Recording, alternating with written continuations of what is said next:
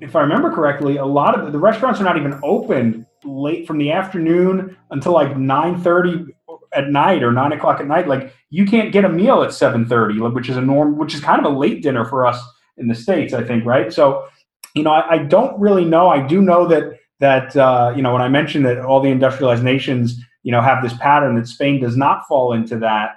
Um, obviously, they're not snacking as much at night because they're they're eating their dinner late, um, and then you know, I guess going to bed. But in terms of of health uh, and the impacts of it, I, I'm not I'm not familiar with that, but I do know that that's that's deeply ingrained in their culture. Yeah. So if there's any Spanish listeners out there from Spain, you know, fill us in. Do you guys just deal with the consequences of eating late? Do you just deal with acid reflux? Or, you know, is there something about the way you cook the food, the food that you're choosing to eat? You know, that's that's definitely an interesting topic. Um, you know, I, I'm still I'm not uh, haven't had the pleasure of, of visiting Spain, but it's definitely on my bucket list. You know, I definitely want to go to uh, to Madrid and then Barcelona and you know check out one of their soccer games. But it's awesome culture, and it's just uh, it's interesting.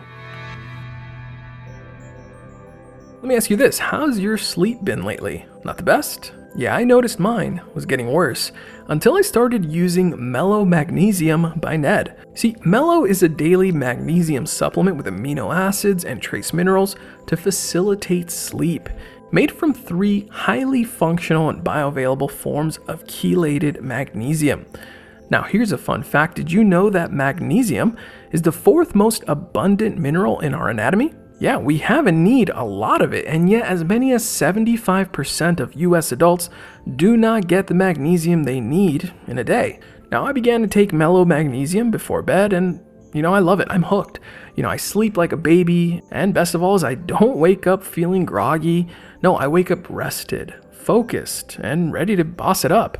And if you want to try Ned's Mellow Magnesium, then head on over to helloned.com forward slash burn it and get a 15% discount when you use the code burn it at checkout.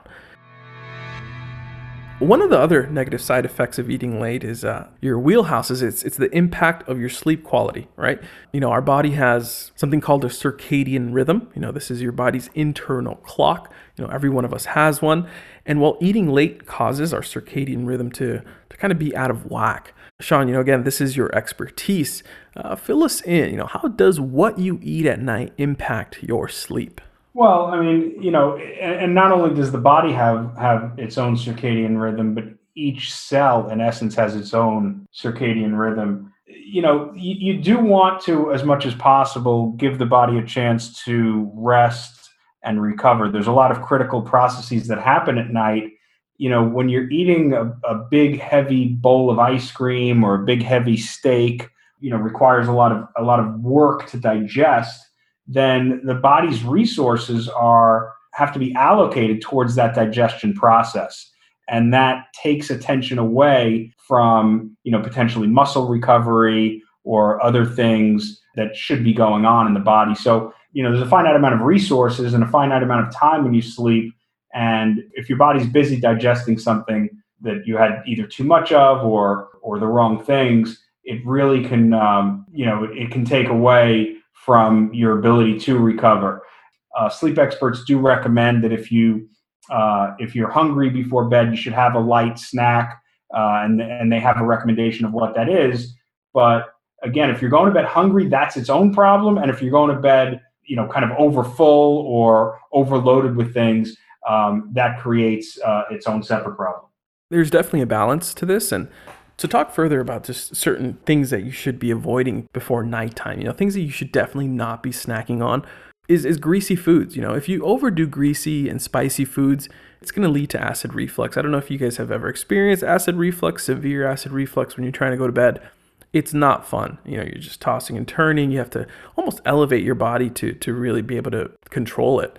Food corporations have established the bliss point. You know, this is kind of that key point of salty, fatty, uh, sugary, and so that combination is often